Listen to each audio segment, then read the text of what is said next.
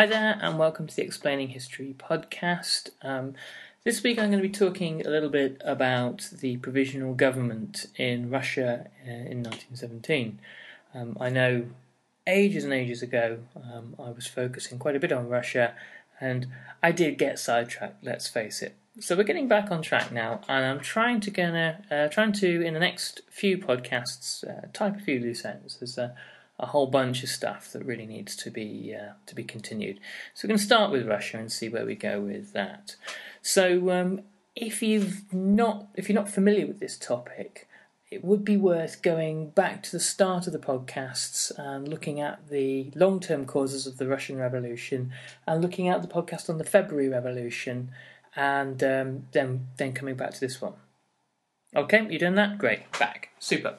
Okay, so um, by the by March 1917, the Tsar's government has fallen, and there is no um, clear agreement uh, in Petrograd or in anywhere else um, in Russia as to um, the structure of government that will replace it. A provisional government emerges, and the, the key term obviously is provisional. It's not meant to last. It's unelected. It's um, meant to be short term before democratic elections can be organised and a, uh, a new constitutional Russian government can be uh, created.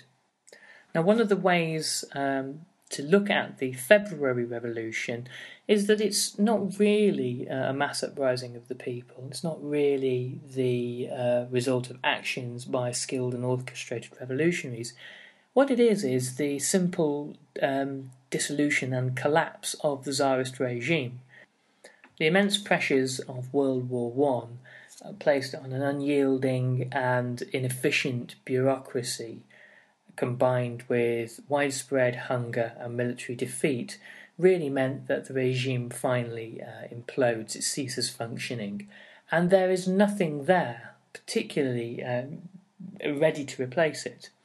The only institutions that are able to uh, establish themselves by March 1917 are the Provisional Government and the Petrograd Soviet.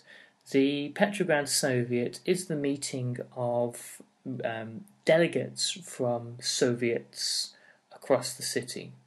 And the Soviets were the workers and soldiers' councils that quickly formed themselves in the uh, as the Tsar's government collapsed. Now, this wasn't the first time that Soviets had emerged in Russia. Soviets had emerged in Russia during the 1905 revolution, and there had indeed been uh, a citywide Soviet council for some time then. During the Petrograd um, Soviet of 1905, it had been Leon Trotsky that had first come to fame and then had also been uh, um, prominent in his uh, arrest and trial, his denunciation of the Tsarist regime during that. But the Petrograd Soviet um, was a, a, far more um, legitimate body in many ways than the provisional government. It was um, it relied on um, a mass electorate of uh, workers and soldiers sending elected delegates, and so it had a far greater mandate to rule within Petrograd the only problem that it faces is that uh, when the uh, full meetings of the Petrograd Soviet take place, there's absolute chaos. Uh, over time, um, very little is achieved by the Petrograd Soviet due to the uh, the noise um, more than anything else, the incessant um, uh, volume at public meetings um, of the Soviet delegates shouting over one another, and very little um, getting resolved. And towards the, the end of the year, towards the the autumn, uh, prior, you know, the two or three months prior to the seizure of power by the Bolsheviks, uh, there are fewer and fewer delegates actually attending the Petrograd Soviet. There are more and more um, delegates uh, staying away, becoming disillusioned, feeling that nothing can get done, and it's really the um, the Bolshevik deputies who, by hanging on in there, have a disproportionate amount of power.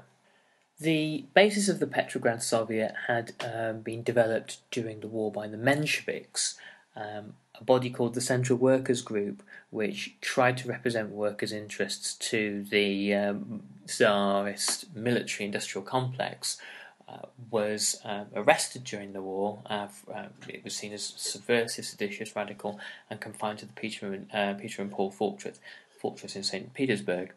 Um, and on being freed, it formed the basis of the new Petrograd Soviet. The uh, Petrograd Soviet does try to create its own organs of government. It build, creates an, executive committee that actually establishes itself before there are um, elections to the Soviet, and it uh, creates its own newspaper, Izvestia, um, to uh, propagandize its ideas to the masses. Um, the the only problem is is that neither of these two organs can prevent the Soviet from eventually decaying into uh, the, the, chaos that I, I spoke of a moment ago. The first act of the uh, Petrograd Soviet is the passing of Soviet Order Number One. The order uh, gave a directive to soldiers and sailors to obey the provisional government only on the uh, proviso that the provisional government's policies never contradict the will of the Petrograd Soviet itself. The reason that they could do this, obviously, is because delegates from army regiments and naval units had been sent uh, from their initial Soviets to the Petrograd Soviet. So the Petrograd Soviet really had control, even before the provisional government had properly established itself, of armed force within Petrograd. And they also had control over all the other main amenities, be it uh, railway, telegraph, power, and what have you. So the Petrograd Soviet was able to quite literally point a gun to the provisional government's head and say, We are willing to cooperate with you, however, we are also able to wield um, significant power over you as well. So the two organisations exist in this rather uncomfortable marriage until October 1917. The provisional government um, makes a number of uh, decisions which are deeply unpopular, but it is unable to really do very much else. And in this, the uh, Petrograd Soviet choose to back the provisional government. The first key decision is a decision to continue with the war. The uh, it's not the war had obviously from uh, 1914 onwards, without, without um, with the exception of um, one campaign in 1916, the uh, Brusilov campaign. Um, the war had been largely an unmitigated disaster all the way through um, from 1914 to 1917. But it wasn't uh, as simple as simply saying the war has gone badly wrong, we will now leave it. Uh, for a number of reasons, the provisional government was unable to do so. Reason number one is that the provisional government, uh, or the Tsar's government, uh, had been in hock uh, to the tune of tens of millions in loans to Britain and France. The uh, provisional government inherited this debt, and the um, bankruptcy of the Tsarist, the Tsarist state, they'd inherited that as well. Now, if the war loans are cut off because Russia chooses not to cooperate with the Western Allies in the war against Germany any longer, Russia will finally collapse. It is really uh, overseas loans that are keeping the country afloat. So they, the British and French hold a financial uh, blackmail over Russia. Also, uh, the scale of losses, uh, mounting into the many millions um, by uh, both civilian and uh, military, by 1917 meant that there was still a significant body of people in the country that wanted to see the war through to a successful conclusion and wanted to um, to benefit, wanted Russia to finally reap the rewards of all her sacrifices uh, up to that period, simply uh, walking away from the war and uh, abandoning um, the uh, everything that one could argue that the Russian soldier had fought for was unthinkable to many people of a, of a more nationalist persuasion. The um, advances that Germany had made into Poland and uh, into uh, western um, parts of the Russian Empire also meant that any uh, cease, uh, cessation of hostilities by Russia would lead to colossal indemnities, and most of Western Russia, from the Ukraine, Poland, the Baltic states, would be claimed by Germany. The Russians, particularly the provisional government, was particularly keen not to lose the Ukraine. The Ukraine is the breadbasket of Russia. It is the, the most fertile part of the Russian Empire, and uh, without that, um, the food crisis within Russia would be greatly exacerbated.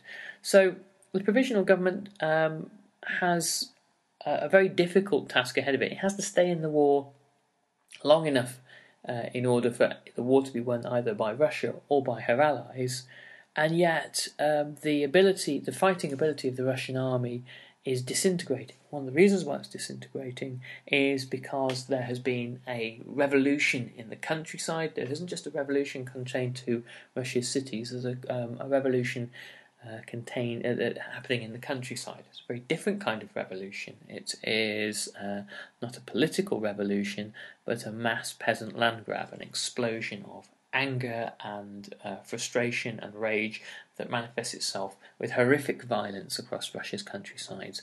Um, the uh, exile, the fleeing of uh, Russia's aristocracy, and the burning down of um, many uh, uh, aristocratic mansions and lodges within the countryside follows suit. And the bulk of Russia's armies are, of course, peasants hearing um, from back from their villagers back home in central Russia that there is a vast land grab um, uh, occurring, a, a, historically unprecedented opportunity to uh, get hold of land. This inspires a great many uh, Russian soldiers throughout 1917 to abandon the last futile attempts at uh, trying to defeat the Germans.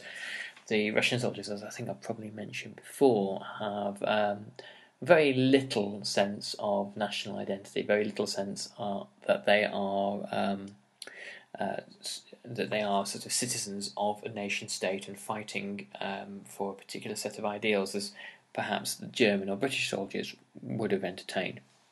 These are men with a very localized sense of identity and um, their understanding about what the war's about and why bother fighting it at all is quite limited. And so the appeal of seizing land back in central and back home in Russia is, is, is overwhelming. And this brings me on to the next dilemma of the provisional government, the issue of land. The provisional government haven't really got a mandate to go passing huge sweeping land reforms. They know that that this is um, the fundamental question underpinning Russian society the ownership of land and the uh, treatment of um, the majority of Russia's population. And without a mandate, they, they feel really that they can't tackle this issue. There must be an election first, and parties must stand on manifestos about what to do about the land. But it also is worth noting that um, many of the new provisional government members, such as Prince Lvov, the new Russian Prime Minister, are significant landowners themselves. And so there's probably quite a deal of uh, reluctance or resistance to addressing the land question. Um, many aristocrats um, look upon um, the, the Tsarist regime and upon the provisional government with immense frustration, hoping that um, the, the land question will be sorted out actually in the peasants' favour before the peasants decide to sort it out themselves um, in their typically violent fashion. So the land question and the issue of war um, leads to the, the third thing that it is very difficult for the provisional government to resolve, and that's the issue of hunger in the cities. With um, the war continuing continuing to being fought, to being fought, there is chaos amongst Russia's food economy what had initially happened is that Russia's army had put had said that we will have first refusal on all foodstuffs. There was more than enough food to feed all of Russia and feed her army. Um, and the problem that Russia faces is that her bureaucracy is so poor and her infrastructure is so poor that when food was requisitioned from the uh, agrarian parts of Russia and shipped to the front line, it never actually made it to the front line. Very often, huge sacks of grain would be left to rot in warehouses, and horses that were requisitioned, that probably not quite suitable for uh, warfare or for drawing gun carriages, um, left farms without the ability to plough. Sons who were uh, ideal for farm work taken away and lost in the war. And so there is a, a collapse of Russia's food industry during the war and a uh, the relationship between towns and cities is broken. Um, this results in food inflation, scarcity, hunger. So, without with, without resolving the land question, without resolving the war question, it's very difficult to resolve the hunger question. And this really is where Lenin um, comes into the picture. In the uh, in January of um, 1917 Lenin had been despairing that a revolution might never happen in his lifetime, and within six weeks it had occurred, so it completely took him by surprise. He and the majority of the Bolsheviks were in Switzerland. Trotsky himself was in New York when he heard the news, and all of them were in a race against time to get back to Russia.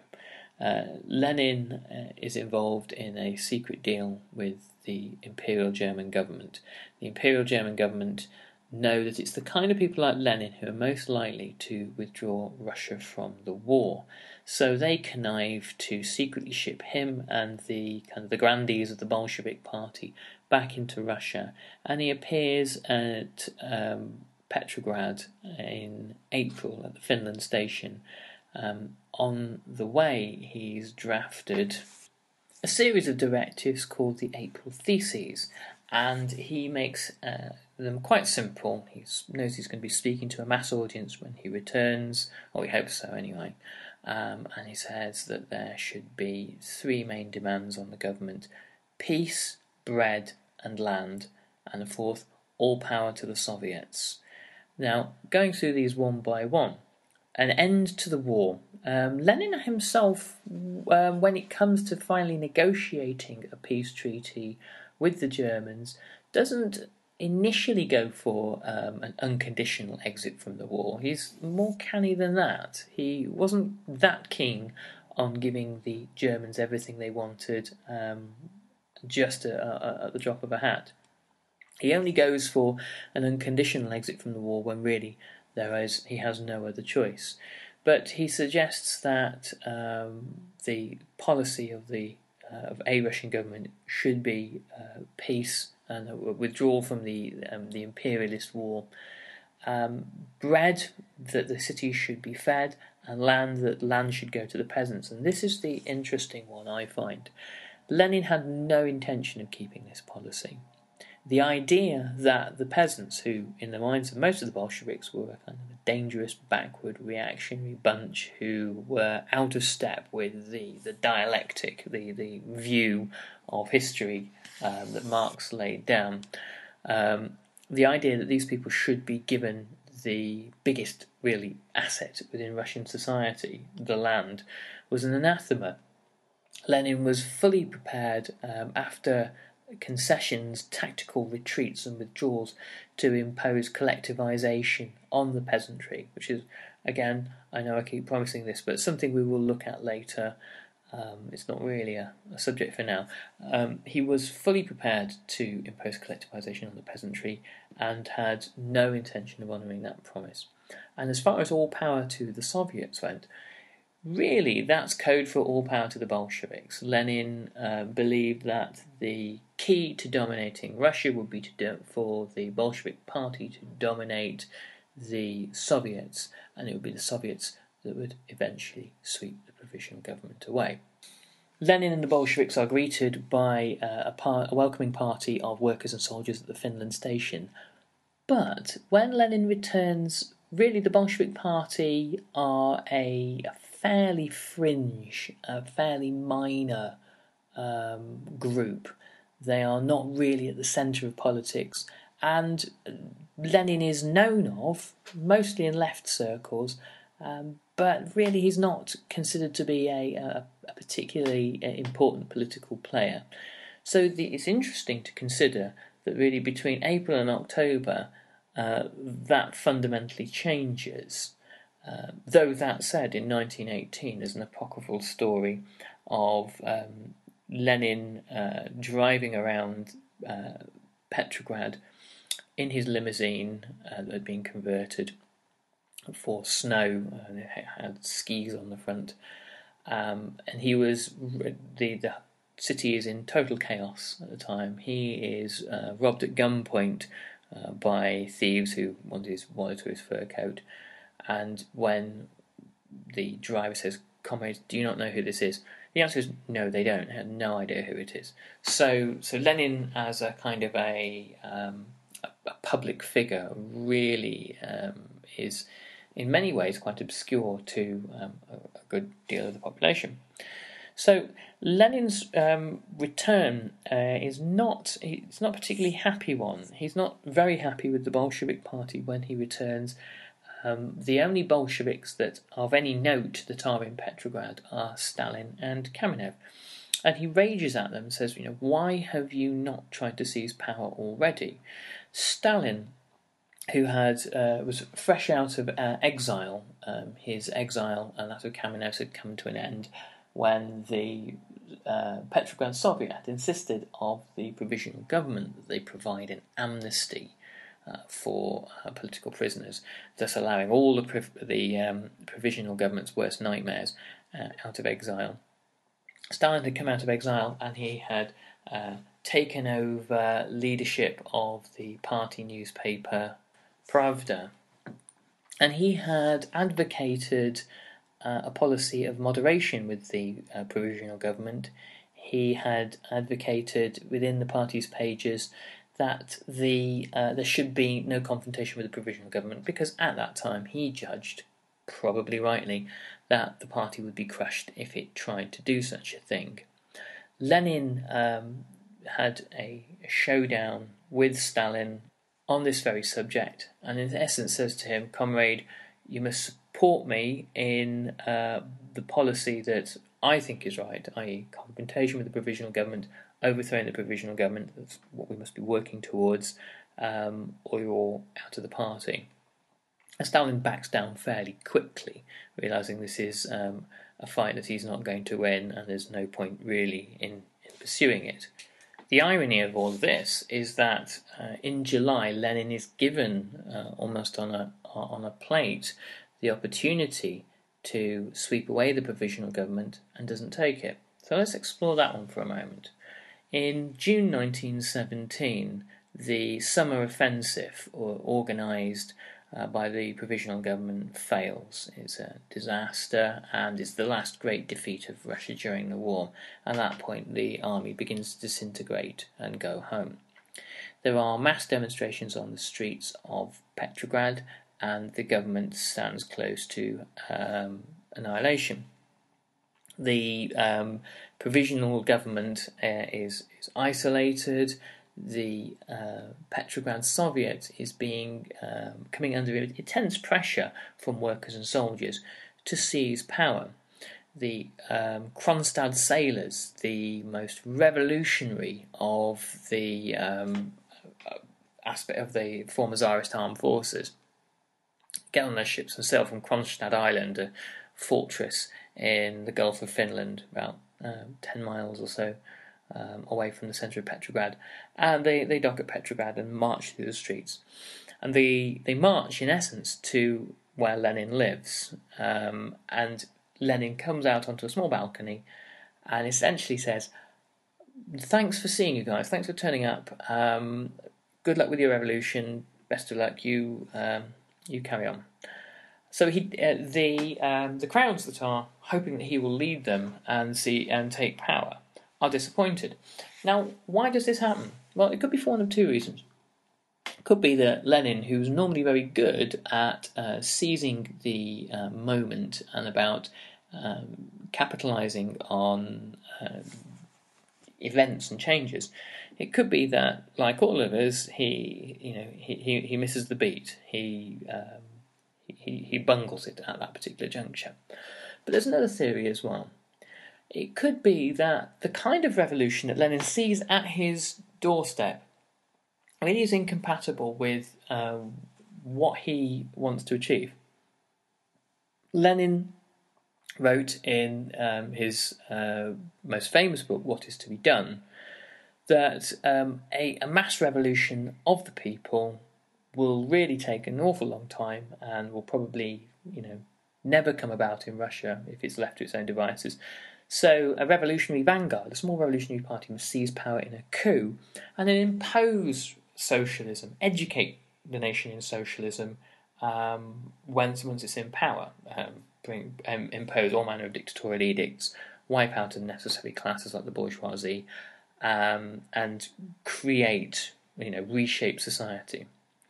So when Lenin sees the the masses come to his doorstep, he probably realizes as well that it's going to be very difficult to impose his vision of society um, when you are you have so many competing voices who will have so much more power if you're but one of them um, assisting them to, to seize power.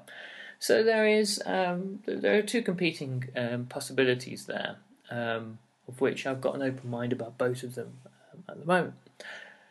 The uh, July days, as they're called, um, the uh, protests in July, are broken up by the remaining troops who are loyal to the provisional government firing on the crowd. Uh, quite a few killed uh, by the provisional government. At this point, the provisional government starts to lose most of its credibility. The idea that the provisional government, which is meant to be a government of the people, of the revolution, can now uh, behave as the Tsar had done on Bloody Sunday 1905, fire on the people, um, means that support begins draining away.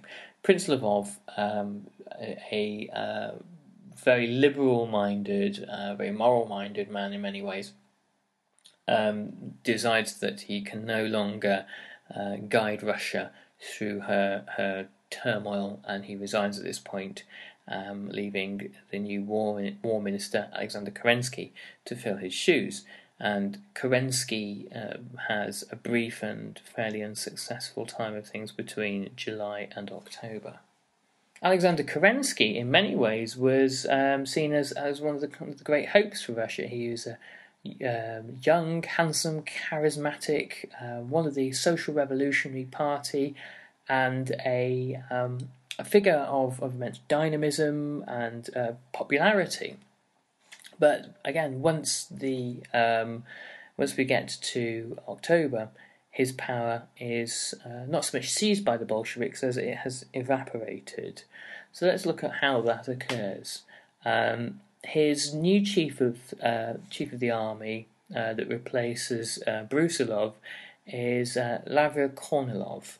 Kornilov was a man who had never accepted the verdict of um, the February Revolution, uh, never saw it as legitimate, never saw it as being uh, something worth preserving, and had um, a, a, mind really to uh, sweep away the, the revolution within Petrograd. Kerensky himself had uh, been engaged in um, his own repression uh, following the July days. He made, holds Lenin chiefly responsible for the um, unrest. Lenin flees to Finland uh, with a rather unconvincing stick on beard. Um, and he also has many of the Bolsheviks uh, flung into jail and um, the um, Bolshevik Party really by um, late July, uh, August 1917 is seen as a, a spent force, all, all but gone.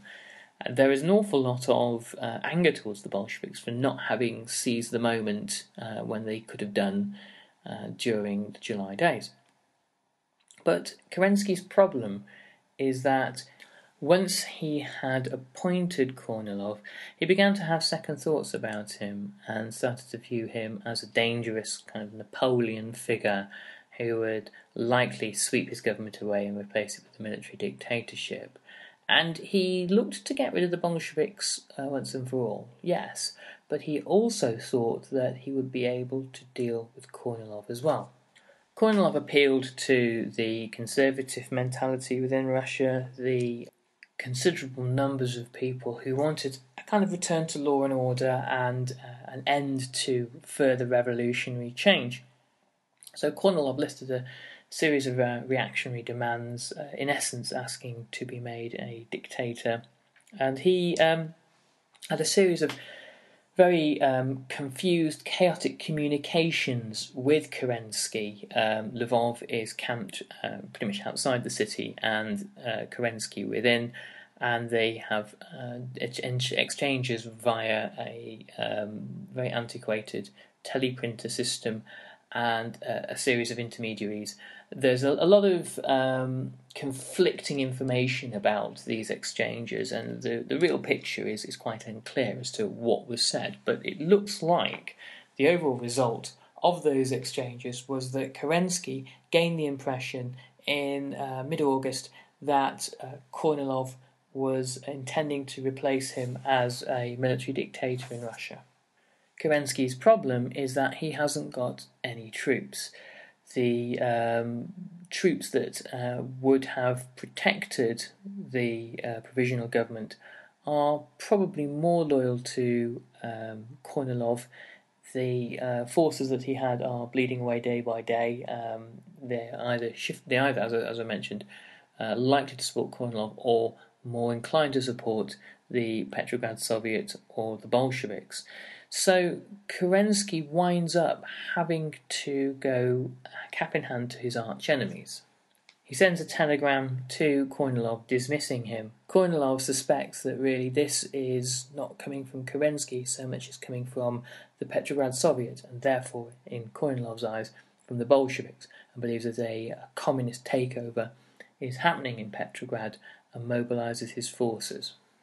Letting the Bolsheviks out of jail, uh, the um, Bolsheviks form a, uh, a red guard of workers and soldiers, and they use their um, influence over the railmen's unions to shut down the railway network and prevent Kornilov from making it to the city.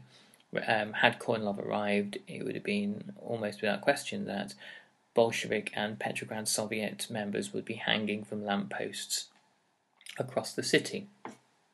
Trotsky, when he emerges from jail, establishes the Military Revolutionary Committee, which he'll eventually use to overthrow the provisional government in October. And um, it's with this that he coordinates the defence of the city. Almost, um, almost without a shot being fired, they managed to stop Kornilov, and the uh, the railway system, as mentioned, was closed down, and the Bolshevik um, agitators and negotiators go out to talk to the troops and persuade the troops not to fire on their fellow soldiers and not to fire on, c- on civilians within Petrograd. And as a result, uh, uh, Kornilov's army, in effect, goes on strike. Kornilov, realizing he's lost control of his troops, uh, flees, and the um, Kerensky's government is temporarily saved. The problem that Kerensky has after this is that he uh, beca- realizes he's hopelessly vulnerable, he has no forces of his own, and also he's armed the Bolsheviks, and the Bolsheviks aren't keen to hand the guns back. Trotsky now has a, an infrastructure of uh, the Military Revolutionary Committee, and Lenin himself is smuggled back into Russia the Bolsheviks finally, in the start of September, win a majority in the Petrograd Soviet, largely because they are the only significant organized force there anymore. Lenin only finally manages to win the uh, unanimity of the Bolshevik Party for revolution four days before the October Revolution occurs. So on the 23rd of October, he uh, manages to get a resolution passed within the party saying that um, revolution is inevit- inevitable. And that means that um, the clock is ticking really for the overthrow of the provisional government. Now, the official version um, of the Russian Revolution, of the October Revolution, that was presented throughout the life of the Soviet Union was that uh, it was a massed armed attack on the Winter Palace that many comrades fell, that they stormed the gates, that there were thousands of soldiers and thousands of defenders, and it was um, a titanic bloody clash with Lenin at the vanguard, six shooter in hand, and that kind of thing, which is all, of course, complete nonsense. the um, troops who were sent to seize the Winter Palace spent hours, hours running around the Winter Palace. It's a vast, vast building, many times bigger than Buckingham Palace, um, trying to find a provisional government. What they don't find is any defenders. The the gates are virtually wide open. A few shots are fired. Um, the, it is ver- it is largely a bloodless coup. Um, they, eventually, they find the provisional government and what's left of them, who resign. Um, the um, so the Russian battleship, the Aurora, had pulled up the River Neva beside the Winter Palace and fired off what, what essentially are naval blank rounds, shattering the windows of the Winter Palace. And that was when the provisional government realised really that the game is up. Um, and they are uh, arrested and taken away. Um, Kerensky flees Russia and eventually um, winds up in America where he spent most of his life. Um, the survive the remaining members of the uh, provisional government over the next uh, couple of decades will die in either Bolshevik or Stalinist labour camps or execution cells and um, suffer unimaginable cruelties. Uh, the um, the fact about the provisional government is it isn't overthrown. And very much like the Tsarist government, it is the Tsarist government kind of is like if you imagine it being like a machine that breaks down. The provisional government is simply a thing that simply evaporates, dissolves. It has uh, no mandate and no forces and no nothing by the end, no credibility. So there's nobody there willing to fight for it. And the um, level of desperation in Russia at that time uh, really is the key to Bolshevik success. Uh, the the willingness to give any government a go that will actually function in some way really results in uh, success for the Bolsheviks. But we'll look a little bit more at the events of the October Revolution next time. Now, I know I make these promises, and I'm going to stick to them now. This is my, um, not New Year's, but uh, let's call it the August Revolu- um, resolution. Huh, nearly got me there. Um, so we'll be looking, um, we're doing a lot on Russia in the next couple of weeks or so. I'm going to try and finish off some of the Germany stuff as well. I have this kind of aversion to going into too, into great depth about Hitler, not because it's an interesting and worthy topic, but just because, well, what can I say that the History Channel hasn't already done? So um, I'll catch you on the next podcast. I hope you find this useful. If you want more on this, check out the range of books on uh, explaininghistory.com we've already got about the Russian Revolution. You can look at Chris Kostov's uh, The Communist Century. There is uh, a couple of things written by myself, um, a beginner's guide to the Russian Revolution. Um, and there are there's my ebook uh, Russia's Struggle with Modernity and uh, the one on Stalin I did too. So check it all out. It's on www.explaininghistory.com and uh, I'll find you uh, on the next podcast. Thank you very much. Bye bye.